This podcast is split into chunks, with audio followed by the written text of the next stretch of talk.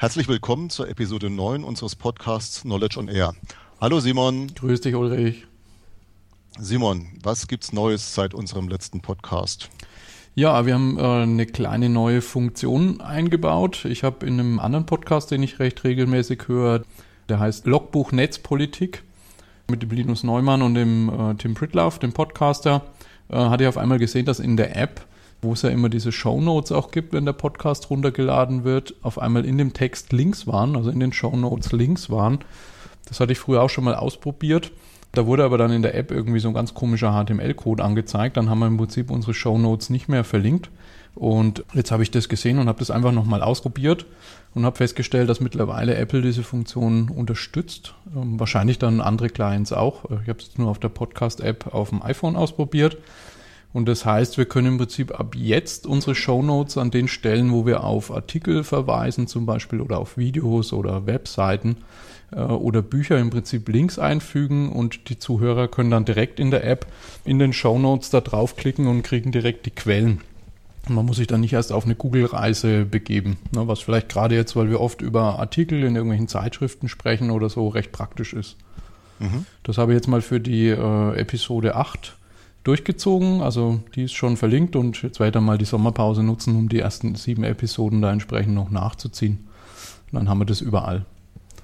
Wofür du alles Zeit hast in deinem Urlaub. Naja, was heißt Zeit? Das sind immer nur ein paar, ein paar Worte, die, die da zu verlinken sind. Das geht schon. Ja, für unsere Zuhörerinnen und Zuhörer ist das natürlich ein toller Service, denke ich. Das ist sehr, sehr lobenswert natürlich an der Stelle. Genau. Und ähm, wir haben ja jetzt letzte Mal auch ein Feedback bekommen zu dem Podcast, also zur achten Episode vom Kai Albert. Der hat da drin im Feedback auch auf ein Video verwiesen, in einem TED-Talk. Äh, da können wir gleich nochmal drüber sprechen, über das inhaltliche Feedback. Und auch das ist so eine Sache, da hat man ein YouTube-Video und kann entsprechend in den Show Notes dann einfach den Link draufsetzen. Und wenn man gerade dabei ist, den Podcast zu hören und vielleicht nicht gerade beim Autofahren ist, da sollte man das natürlich nicht machen. Äh, aber wenn man sonst irgendwo eben unterwegs ist, dann kann man da schnell äh, draufklicken und dann entsprechend sich das YouTube-Video auch direkt anschauen. Genau. Aber du hast es ja schon angesprochen, also wir haben ja sehr ausführliches Feedback von Kai Albert bekommen, einmal so generelles zum Podcast selber. Das war erfreulicherweise sehr positiv, also ihm hat das Format sehr gut gefallen das, was wir so als Ziel ja mal definiert haben in der Episode 0, das ist alles auch nochmal bestätigt worden, dass das auch bei ihm so ankommt.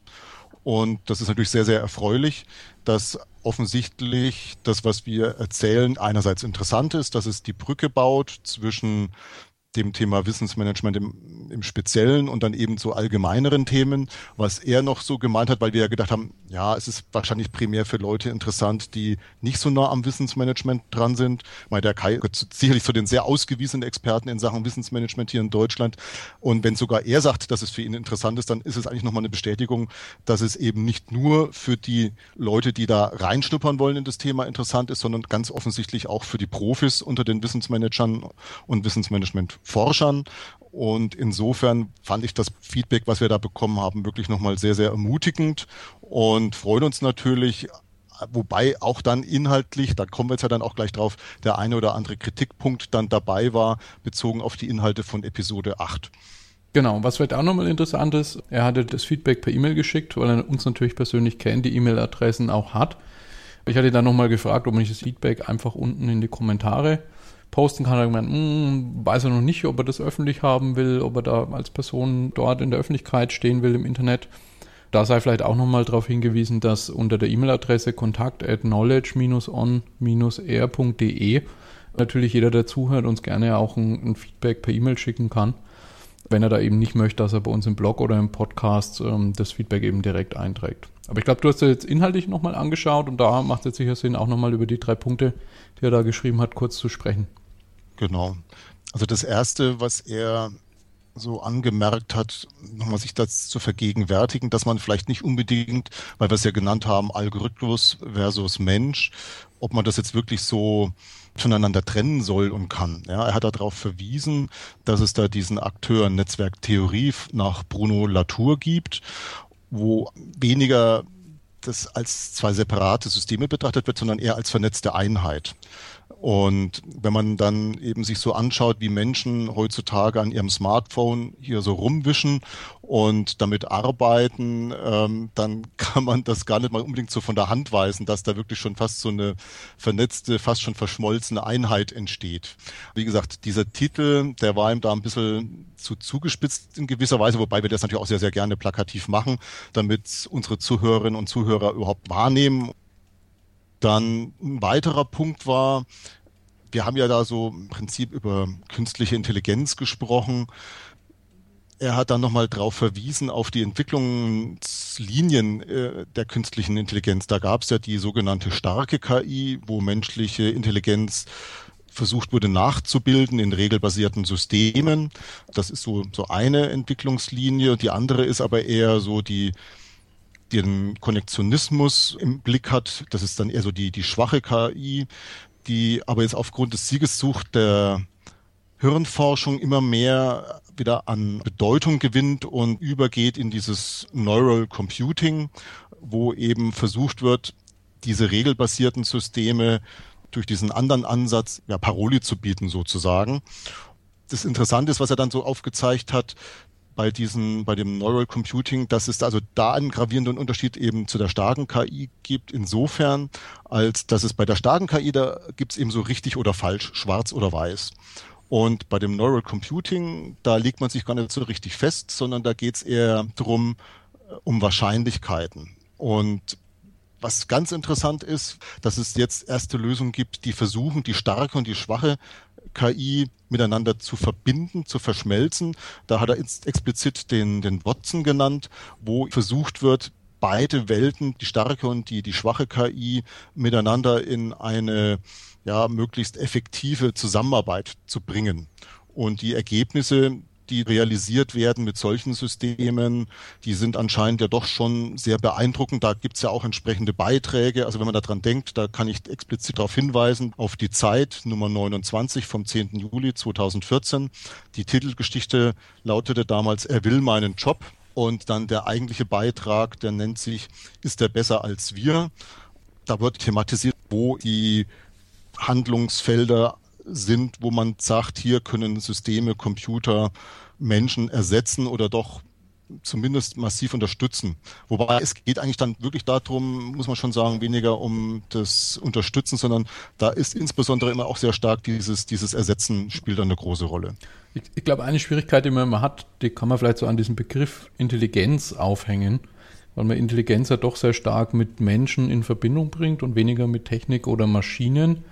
Und ich finde es immer schwierig, wenn dieser Begriff Ersetzen sozusagen in, in den Raum kommt. Ich glaube, in der Technikentwicklungsgeschichte war es ja eigentlich schon immer so, dass Maschinen Menschen im Sinne von ihrer Arbeitskraft ersetzt haben. Also wenn man an das Buch von der Konstanze Kurz denkt, wo es auch darum geht, welche Jobs in Zukunft wegfallen werden beispielsweise. Und sie macht das so an der Geschichte, wie sich das Thema Brotbacken und Verteilen entwickelt hat im Laufe der Zeit. Da kann man auch sagen, es gab mal irgendwie einen Zeitpunkt, da sind wir mit einem Holzpflug über das Feld gelaufen und haben das umgepflügt und irgendwann ist mal jemand auf die Idee gekommen, da einen Ochsen davor zu spannen und irgendwann gab es mal einen Traktor. Und wahrscheinlich war das da auch schon so, dass vielleicht vorher 20 Mann mit einem Holzpflug per Hand unterwegs waren und am Ende saß der Bauer nur noch auf seinem Traktor und natürlich haben dann die 19 anderen erstmal den Job nicht mehr gehabt. Nichtsdestotrotz ist unsere Umwelt jetzt nicht voll mit manuellen Pflügearbeitern, die alle jetzt irgendwie warten, dass man wieder mit der Hand das Feld pflügt. Und ich glaube, so muss man eigentlich eher dieses Ersetzen verstehen, dass natürlich die, der technische Fortschritt uns irgendwie Arbeit und Dinge, die wir nicht gerne machen, äh, abnimmt, aber halt nicht ersetzen im Sinne von, aus der Maschine wird jetzt ein Mensch mit all den Fähigkeiten. Und das ist, glaube ich, die Gefahr einfach mit diesem Intelligenzbegriff, weil man den doch sehr stark sehr stark dem Menschen zuschreibt. Du hast es Neuronal Computing genannt. So neuronales Netz, das Gehirn ist ja eines, aber auch der Begriff Cognitive Computing wird oft verwendet. Ne? Und die Kognition mhm. ist ja auch wiederum irgendwas, äh, was man doch eher den Maschinen nicht zuschreibt. Also ich glaube, da wird natürlich im Marketing von Leuten, die solche Maschinen verkaufen, äh, werden diese Begriffe gern verwendet, weil sie vielleicht genau die Assoziationen hervorrufen, dass diese Maschinen all die Dinge dann auch können, kreativ sein und emotional sein und empathisch sein. Aber so ähnlich wie der Pflug uns damals nicht ersetzt hat und der Traktor auch nicht, glaube ich auch nicht, dass äh, uns ein Watson oder ein Deep Blue ersetzen wird in Zukunft.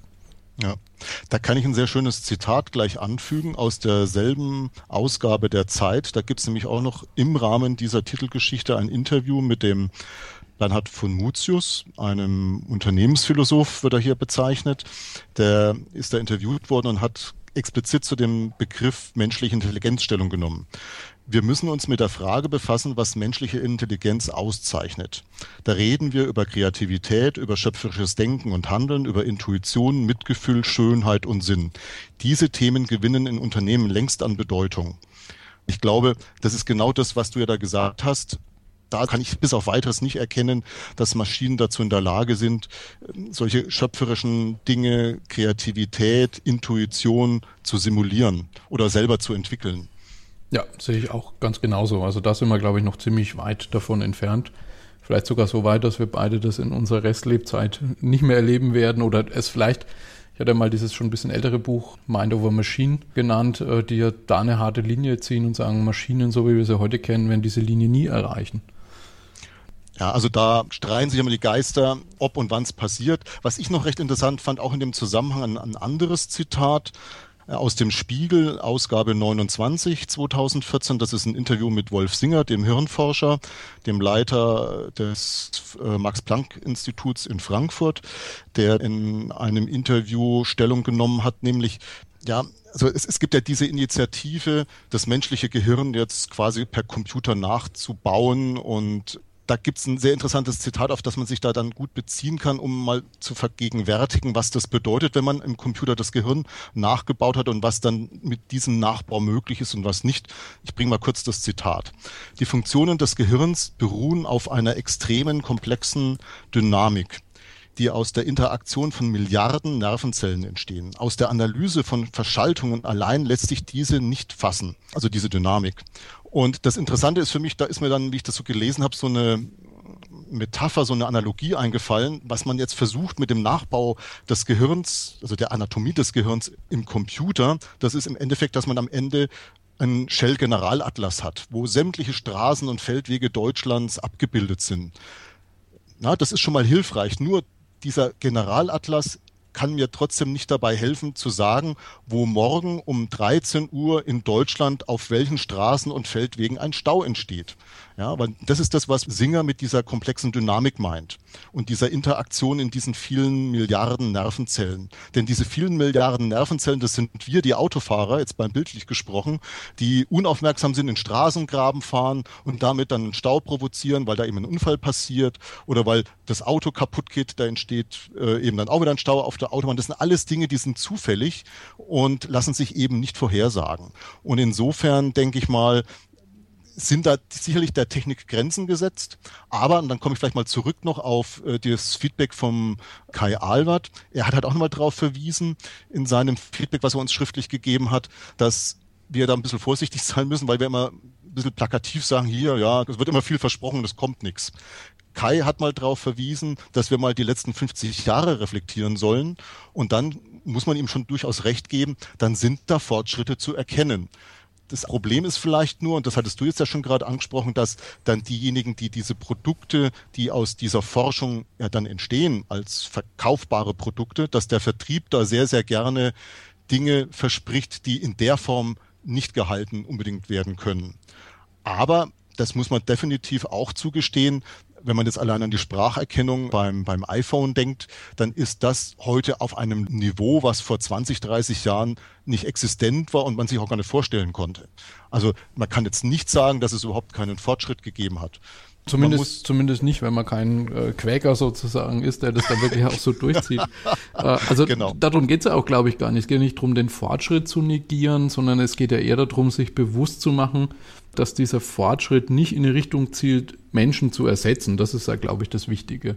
Es wäre schlimm, wenn wir als Volk von Dichtern und Denkern oder Ingenieuren äh, sozusagen in 100 Jahren keinen Fortschritt, zumindest mal technischen Fortschritt, ob das dann sozialer Fortschritt ist, ist ja immer noch eine andere Frage, äh, aber keinen technischen Fortschritt hinzubekommen. Und das wird, glaube ich, keiner bezweifeln, dass, egal jetzt welche Disziplin man anschaut, ob man die, äh, den Ackerbau von vorhin anschaut oder die Medizin oder was auch immer, dass, wir, dass da natürlich riesengroße Fortschritte gemacht worden sind äh, in den letzten 100 Jahren. Der Computer überhaupt erstmal ins Leben gerufen worden ist, also erfunden worden ist und sich natürlich auch seit den ersten äh, Versionen davon massiv weiterentwickelt hat. Aber es ist halt einfach gefährlich mit diesem äh, Ersetzungsmetapher, Verdrängungsmetapher irgendwie zu spielen.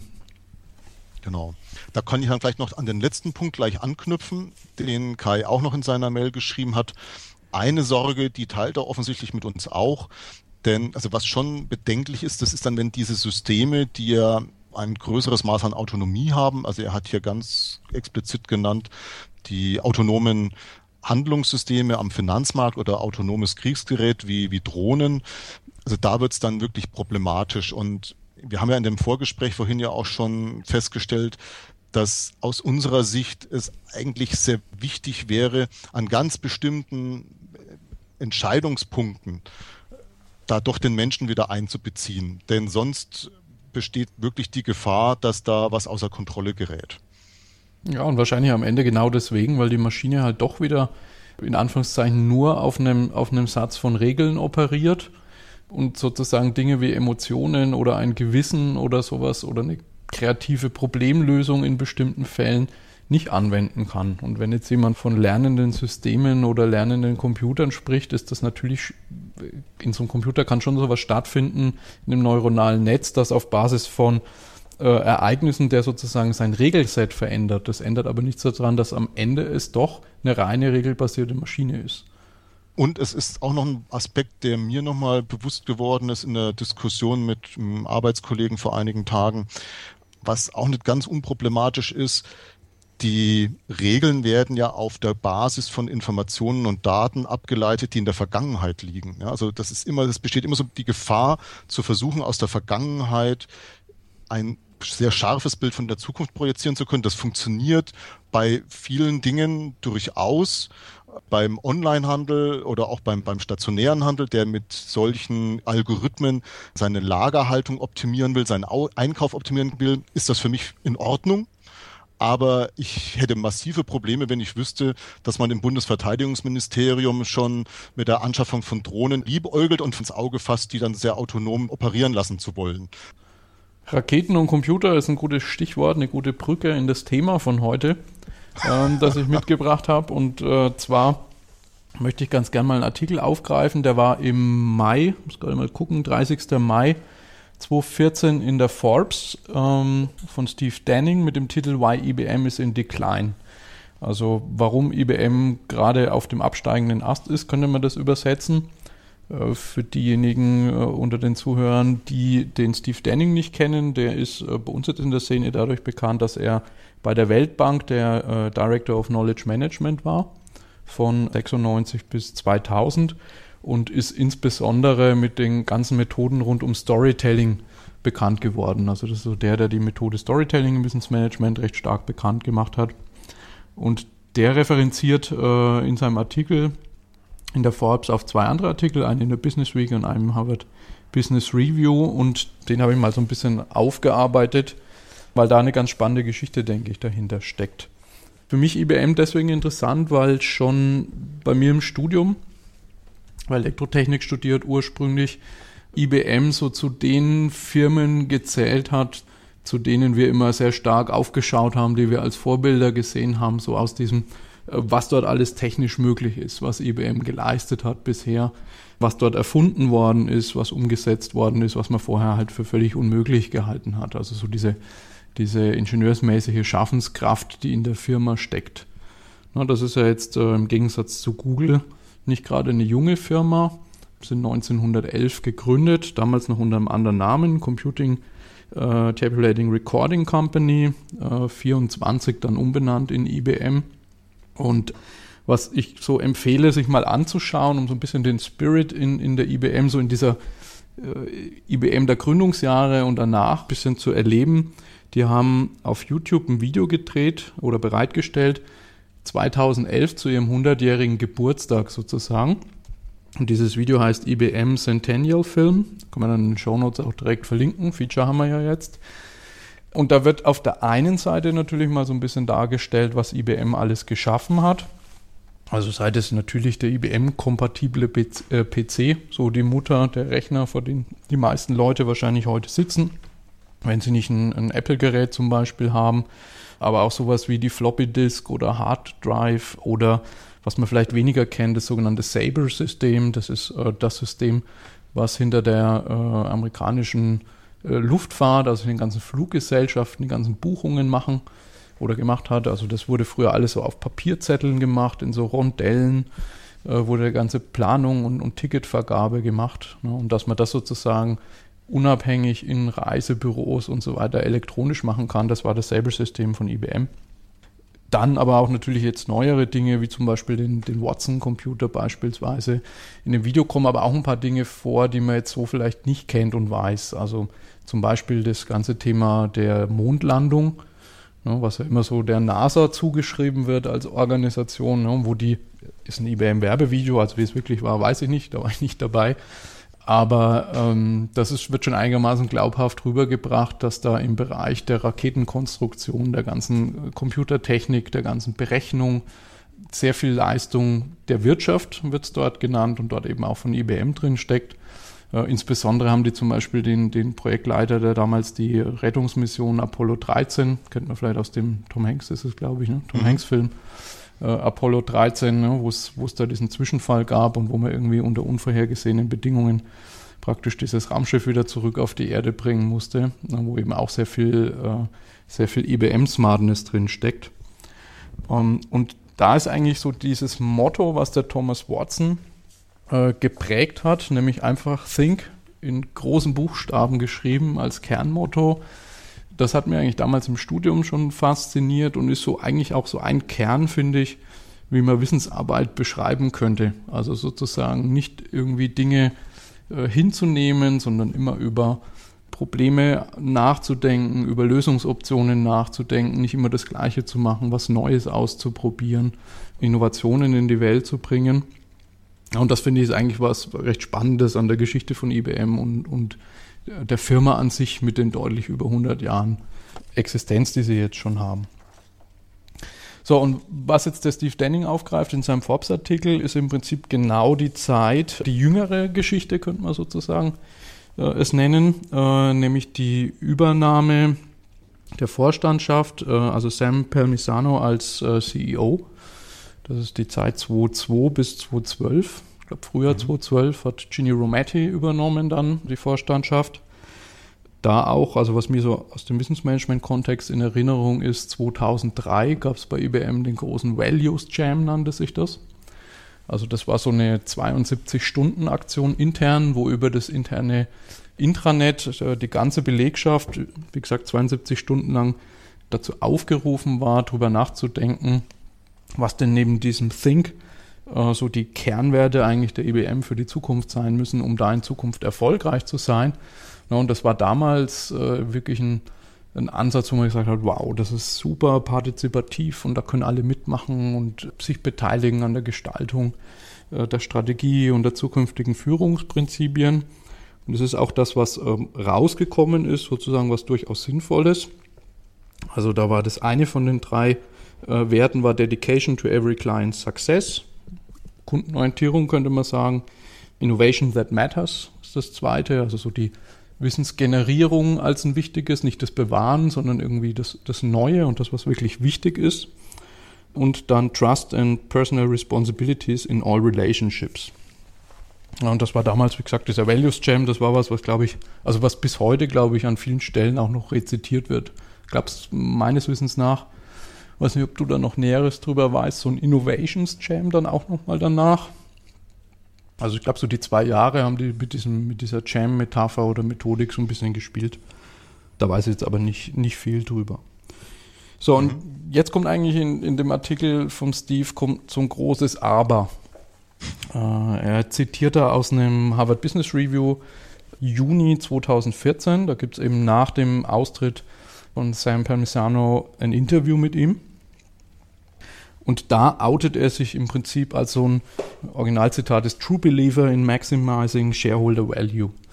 Also sozusagen das, was er gemacht hat unter dem Programmnamen Roadmap 2010 und Roadmap 2015, das ist jetzt die aktuelle, äh, ist sozusagen ganz massiv diesen Shareholder Value zu spielen und nach Ansicht von dem Steve Denning eben in ganz vielen Bereichen, wo jetzt nicht nur irgendwie ein bisschen verschlankt wird, sondern die Amis haben ja da immer sehr schöne Begriffe, cutting the fat off. Einige Mitarbeiter sagen, da wird mittlerweile schon an Fleisch und Knochen geschnitten. Also die man, Muskeln, ja. man schneidet sich wirklich Substanz ab.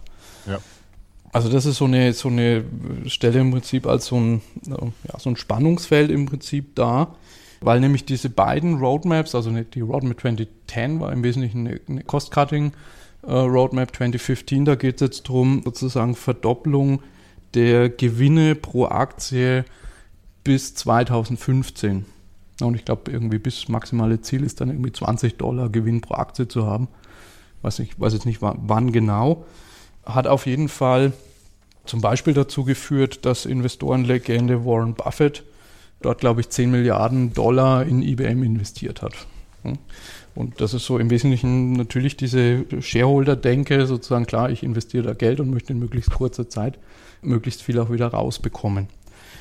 Jetzt hat aber der Steve Denning mal so ein bisschen rausgearbeitet, was da passiert oder was man tun muss, um sozusagen äh, diese Gewinne auch zu erreichen. Da gibt es eine lange Liste, zehn Dinge, da wird es nur mal ein paar rausgepickt, dass wir nicht so lang werden. Also zum einen mal, klar, dieses äh, Relentless Cost Cutting nennt es, also immer Kürzung, Kürzung, Kürzung, teilweise auch an Stellen, wo es völlig unsinnvoll ist was natürlich massiv auf Motivation von Leuten auch wirkt. Ne? Wenn ich auf der einen Seite so Sachen habe wie Innovation That Matters, muss ich mal Sachen ausprobieren, manches klappt auch nicht. Ne? Wenn da dann ständig gekürzt wird, kann ich das vielleicht nicht mehr.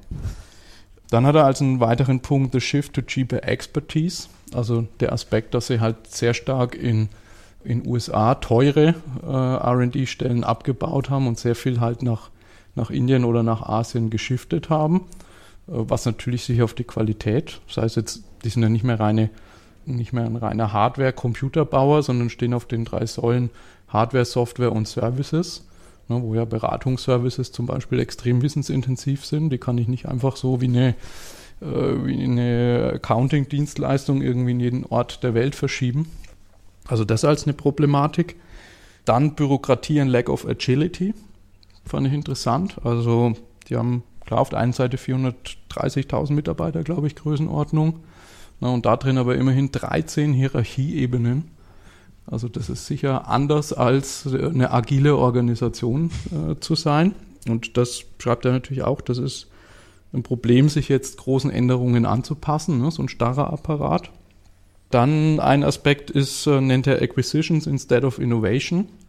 Also es wird halt an vielen Stellen zugekauft, anstatt selber zu innovieren. Ne, da Beispiele wie Aspera Zukauf, Cloud and Softlayer Technologies, T-Leaf. Das als eine Problematik. Ja, und was, was ich sehr interessant fand, das ist so das letzte Beispiel, was ich da bringen will. Er hat es genannt Fading Technical Expertise. Und er hat ein Beispiel dafür gebracht, jetzt aus diesem Jahr. Und zwar hat IBM wohl mitgeboten, bei der Bereitstellung der CIA Cloud-Infrastruktur. Also die, die CIA, die hat natürlich, wissen wir aus dem letzten Jahr, massiv äh, Anforderungen an Storage, an Datenverarbeitung und sag mal Outsourcing, Betrieb von Rechenzentren. Äh, das ist natürlich eine, eine Kerndomäne von IBM. Die haben ja irgendwann mal die, sagen wir mal, das äh, Endcomputergeschäft, also was so ThinkPads und so weiter waren, in Richtung Asien an Lenovo verkauft, aber natürlich Server und Rechenzentrum und Cloud gehören schon eigentlich noch zu ihren Kernfeldern. Ja, und die Story dahinter ist jetzt schon interessant. Da ging es um einen Kontrakt, der äh, 600 Millionen Dollar äh, wert ist. Und den haben sie verloren. Was schätze an wen? Hast du es gelesen oder? Ne, gelesen habe ich es nicht. Aber oh, da blamiere ich mich wahrscheinlich. Keine Ahnung. Wer äh, HP? Ja, ja, da hätte sich HP wahrscheinlich gefreut. Nee, an Amazon, glaub, an, an, Amazon, Amazon haben sie es verloren. Ach, doch, an stimmt, Amazon haben sie es verloren. Ja, HP ist ja momentan auch nicht so ganz äh, fit auf den Beinen. Ja, doch Amazon, das ist der große Player momentan auf dem Sektor, das stimmt, ja. Genau, viele kennen den, sagen wir mal, hauptsächlich halt aus dem Bereich des Online-Shops. Ja. ja. Also Online-Kaufhaus sozusagen, aber was Amazon natürlich auf der einen Seite für ihr eigenes Geschäft braucht, aber eben im Hintergrund auch als wirklich riesengroßes Business aufgebaut hat, ist eben das ganze Thema Cloud Computing, Cloud Storage. Stimmt, Amazon ja. S3 zum Beispiel. Ne? Viele, viele der neuen Web 2.0 Dienste basieren im Prinzip auf der Amazon-Infrastruktur, die mittlerweile mhm. eben weltweit skalierbar äh, und mit sehr hoher Leistung vorhanden ist. So, und was das Spannende eigentlich daran ist, dass das Amazon im Prinzip in Bezug auf Government-Geschäft extrem unerfahren ist. Die hatten, glaube ich, sowas vorher noch nie gemacht. Also zumindest, wenn man dem Artikel folgt.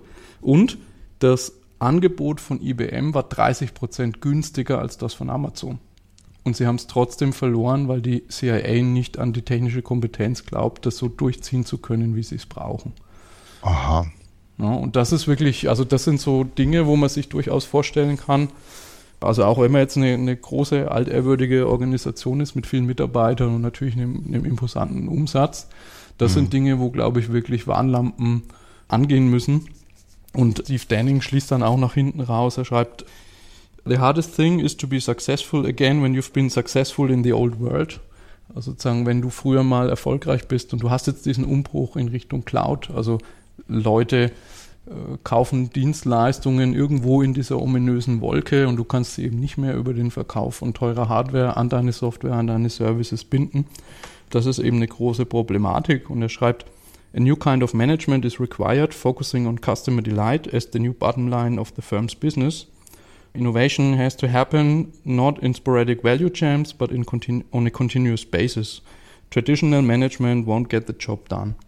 Und das ist eigentlich, glaube ich, da würde ich sagen, IBM hatte ja eigentlich dieses traditionelle Management so ursprünglich gar nicht, sondern sie sind irgendwann mal über diese Roadmaps auf diese Shareholder-Value-Schiene gekommen. Und das finde find ich erstaunlich, wie so nach 100 Jahren so ein Wechsel im Führungsdenken durch wenige Personen und so ein, man könnte jetzt sagen, so ein Bündnis zwischen Investoren und Top-Managern irgendwie eine Erfolgsgeschichte anfangen kann zu drehen und das eigentlich in gar keinem so langen Zeitraum. Also bezogen auf die Existenz des Unternehmens an sich. Ja. Wir haben mal bei IBM gearbeitet, gerade auch in dem Zeitraum, wo es zumindest diesen ersten Gem gegeben hat. Ich muss ganz ehrlich gestehen, das ist jetzt meine sehr subjektive Wahrnehmung. Also das war schon ein sehr großer Hype damals und man hat also den Eindruck erweckt, ja, als würde man, wäre man da wirklich interessiert an dem Input der Mitarbeiter und ich glaube, zu dem Zeitpunkt war das auch so. Was ich allerdings dann vermisst habe, ist also man hat sich da mal Input reingeholt, aber dann war es für mich also nicht mehr so transparent, was da so aus diesem Input wird und vor allen Dingen, und das ist eigentlich das, das Haupt, die Hauptherausforderung in so einer Situation, bei so einer Thematik, dass du die Umsetzung, die konsequente Umsetzung dabei auch im Auge hast. Und da kam bei mir unten, ich war ja eher, weiß nicht wie viel auf welcher Stufe Hierarchieebenen es damals gegeben hat. Also recht weit oben war ich nicht äh, zum damaligen Zeitpunkt. Und da ist bei mir nicht wirklich was angekommen. Bei mir sind ganz andere Sachen angekommen. Also was mir wirklich noch in sehr, sehr massiver Erinnerung ist, auf der einen Seite tatsächlich dieser Rückbau in, also in Anführungsstrichen Rückbau in Sachen Wissensmanagement, indem man einfach immer mehr Leute, die da in dem Thema unterwegs waren, abgezogen hat. Und ich dann weggegangen bin, das war auch einer der Gründe, warum ich dann gegangen bin, weil ich gesehen habe, das schmilzt alles weg. Man hat dann irgendwo so die Meinung gehabt, ja, jetzt haben wir ja Wikis und Blogs, da brauchen wir keine Leute mehr. Das sammelt sich jetzt alles von selber, die Information. Da braucht es niemand mehr, der sich darum kümmern muss. Also das war so dieser Rückwärtstrend. Und im Gegenzug habe ich, das ist wirklich ein sehr subjektiver Eindruck gewesen, aber ich habe so den Eindruck, dass auf der anderen Seite, auf der Ebene so Controller, da ist Personal aufgebaut worden. Und in dieser Zeit, wo ich dort war, hat man also schon diesen Rückgang in Sachen Wissensmanagement erkennen können. Und später dann, ich hatte ja dann noch Kontakt zu den wenigen Leuten, die da noch aktiv waren, habe ich ja dann nach Jahren mitbekommen, dass eigentlich von all dem, was da mal existiert hat, ganz am Schluss so gut wie nichts mehr da war. Also zumindest die Leute auch dann das Unternehmen verlassen haben und wenn dann einfach andere Funktionen übernommen haben. Ich wüsste jetzt niemanden mehr, den ich heute nochmal, wenn ich über das Wissensmanagement von IBM was wissen wollte, also mit Ausnahme natürlich von Peter Schütt, äh, wüsste ich niemanden, den ich da noch fragen könnte. Ja. Das könnte man so interpretieren, als würde da zumindest in Sachen Wissensmanagement äh, das bei der IBM nicht mehr so eine hohe Priorität haben. Ich glaube halt diese Quartalstaktung, gut, von amerikanischen Unternehmen kenne ich jetzt nicht so sehr, aber sobald du dich halt auf das Börsenspiel einlässt, hast du irgendwie diese Quartalstaktung mit Investoren als einer wichtigen Zielgruppe, die natürlich für ihre Einlagen auch äh, was bekommen möchten. Also darauf lässt du dich, glaube ich, ein, sobald du halt börsennotiert bist. Mit diesem Maximizing Shareholder Value Paradigma, das ist halt was, wo du, glaube ich, deine Unternehmensführung darauf ausrichtest, dass alles, wie man so schön, äh, Norddeutsch ist es ja nicht, äh, Bullshit-Bingo-mäßig, darauf einzahlt, sozusagen diesen Shareholder Value zu maximieren und das natürlich genau dazu führen kann, dass du eben anfängst, an Muskeln herumzuschneiden. Und äh, selbst äh, Jack Welch, der ehemalige CEO von General Electric, den man ja für seine brachialen Maßnahmen oft auch Neutronencheck äh, genannt hat, selbst der hat dieses, dieses Maximizing Shareholder Value als dumbest idea of the universe bezeichnet, also so die dümmste Idee, der man folgen kann. Äh, ich habe aus einem anderen Kontext auch nochmal eine schöne Metapher mitbekommen dazu von dem Leif Edwinson, der ja einen gewissen Namen im Bereich Intellectual Capital hat. Der hat es mal sehr schön mit so einer Baummetapher verglichen. Also das, das Unternehmen als ein Baum dargestellt. Und wenn du jetzt möchtest, dass dieser Baum floriert und Früchte trägt, ne, und die Früchte im übertragenen Sinne ist eben dein, dein Gewinn oder dein äh, Umsatz oder je nachdem, was du eben misst, dann hat er gesagt, es ist eine ziemlich blöde Idee, an den Blättern oder Ästen zu ziehen, damit der schneller wächst. Und das ist eigentlich genau das, was man macht, wenn man auf sozusagen auf Finan rein auf Finanzkennzahlen hin managt. Und er hat gesagt, es ist viel äh, wichtiger, sich um die Pflege des Baums zu kümmern, und zwar angefangen bei äh, den Wurzeln und der Erde drumherum und was weiß ich, keine Ahnung, dass da keine Ameisen sind und worauf man da alles achten muss. Und wenn man sich darum kümmert, dann wird der Baum am Ende als Ergebnis Früchte tragen. So, so muss sozusagen die, die Kette aussehen. Und da gibt es, finde ich, auch, wir haben uns ja vorgenommen, so am Ende immer eines Themas ein bisschen eine Idee auch mitzugeben, wie sowas konkret aussehen kann. Was, was ich seit Jahren immer mal wieder aufmache, sind die zwei Bücher Kaplan Norden, äh, Balance Scorecard und ein zweites, was ein bisschen weniger bekannt ist, das nennt sich Strategy Maps, wo es im Prinzip darum geht, also Balance Scorecard, für die, die es nicht wissen, heißt, ich messe sozusagen oder ich steuere nach Kennzahlen, nicht nur nach Finanzkennzahlen, sondern es gibt vier Perspektiven.